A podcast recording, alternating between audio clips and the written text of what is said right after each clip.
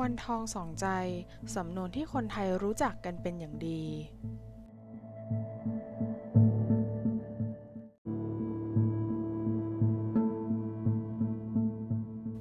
สวัสดีค่ะท่านผู้ฟังทุกท่าน พบกับแกงก้าง EP นี้ก็เป็น EP ที่ 3 แล้วที่เราได้เจอกันสำหรับ EP นี้นะคะ เราจะมาพูดถึงสำนวนไทยที่ว่าวันทองสองใจ เป็นสำนวนที่ใครๆต่างก็รู้จักกันเป็นอย่างดี เป็นสำนวนที่มาจากวรรณคดีเรื่องขุนช้างขุนแผน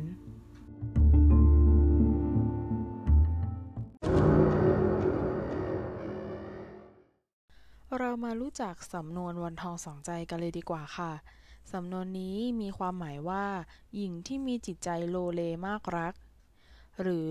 จะคล้ายจะมีความคล้ายคลึงกับสำนวนจับปลาสองมือค่ะ ส่วนที่มาของสำนวน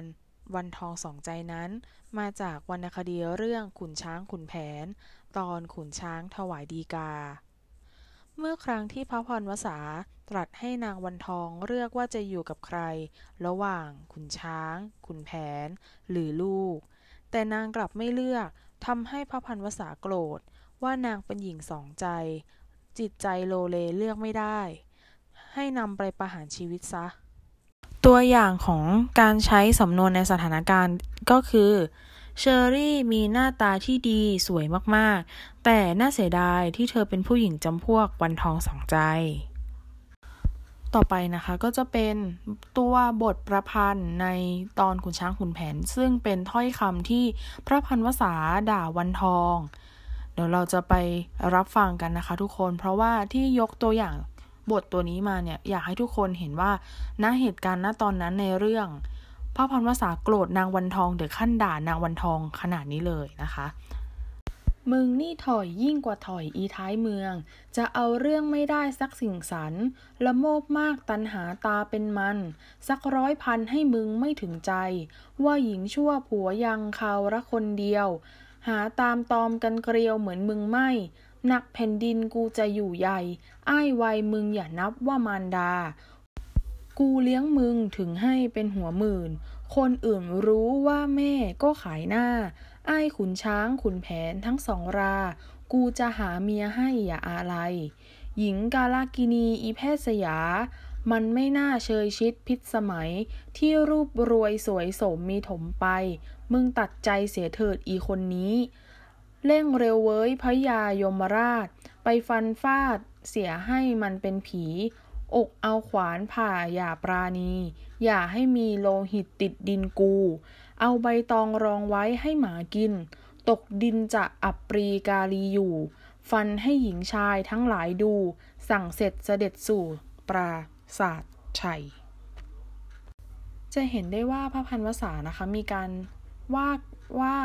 ว่ากล่าวว่า ว่าร้ายแก่ นางวันทองค่อนข้างรุนแรง ถ้าในปัจจุบันถือว่าด่าหยาบมากๆเลยนะคะ ด่าถึงขั้นว่าให้พระวัยพระวัยซึ่งเป็นลูกค่ะ ไม่นับนางวันทองว่าเป็นแม่แล้วก็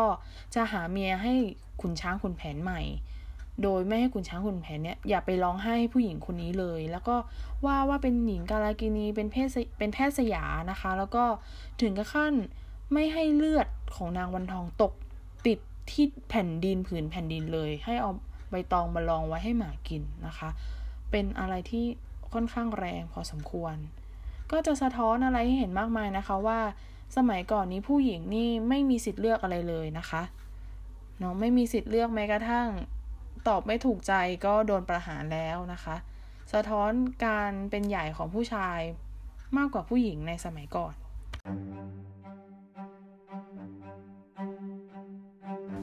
ก็จบไปแล้วนะคะสำหรับ EP ที่ 3 สำนวนไทยในขุนช้างขุนแผน ไว้เจอกันใหม่ EP ต่อไป เรามารอลุ้นกันนะคะว่าแกงก้างจะนำสำนวนอะไรมานำเสนอให้กับเพื่อนๆฟังกัน